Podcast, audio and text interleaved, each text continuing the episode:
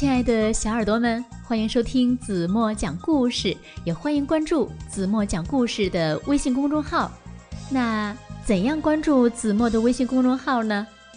请小朋友们找到故事的题目，题目下方呢有5个蓝色的字，子墨讲故事，点击以后呢就会出现关注2个字，点击关注就可以关注子墨的微信公众号了。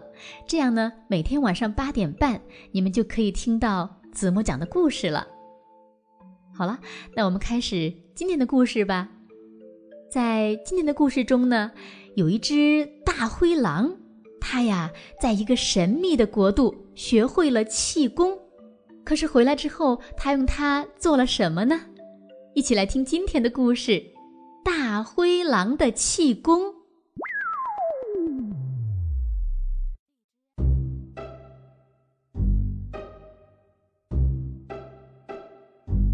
灰狼去了一个神秘的国度，他学会了气功。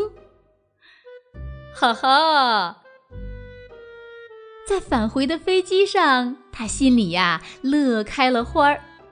他想，我现在这么厉害，以后想欺负谁就欺负谁。一下飞机，他就去了小猪的家，只见他一鼓作气，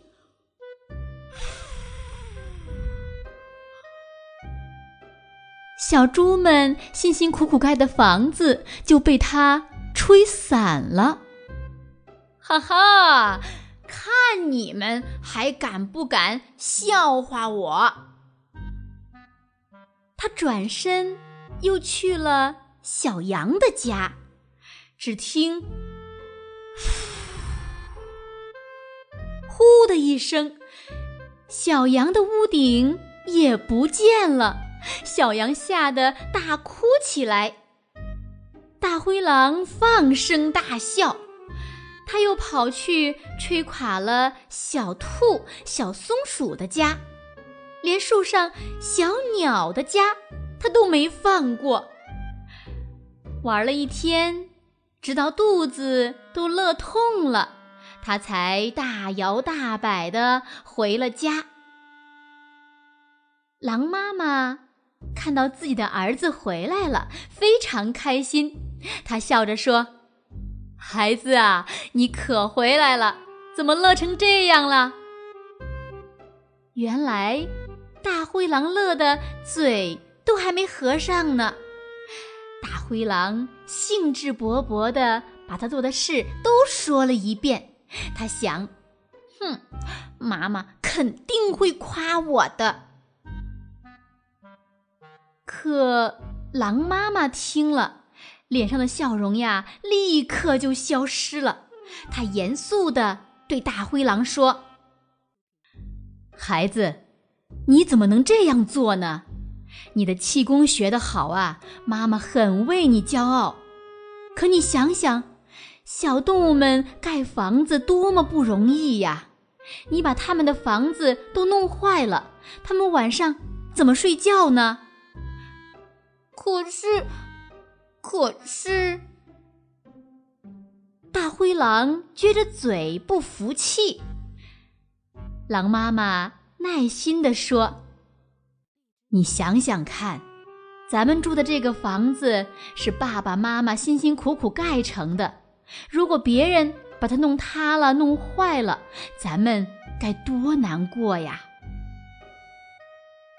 大灰狼低下了头，不知道该说什么了。狼妈妈带着大灰狼一块儿去给大家道了歉，还叫上狼爸爸一起帮大家修房子。大灰狼也加入大家干活的队伍。大灰狼还运用自己的气功，呼呼呼吹了好多又宽又大的叶子给大家铺屋顶，还用剩下的叶子做了好多把扇子送给大家。现在呢，小动物们开始喜欢大灰狼了，还和大灰狼成了很好的朋友。大灰狼呢，也慢慢懂得了珍惜别人的劳动成果，变成了名副其实的好孩子。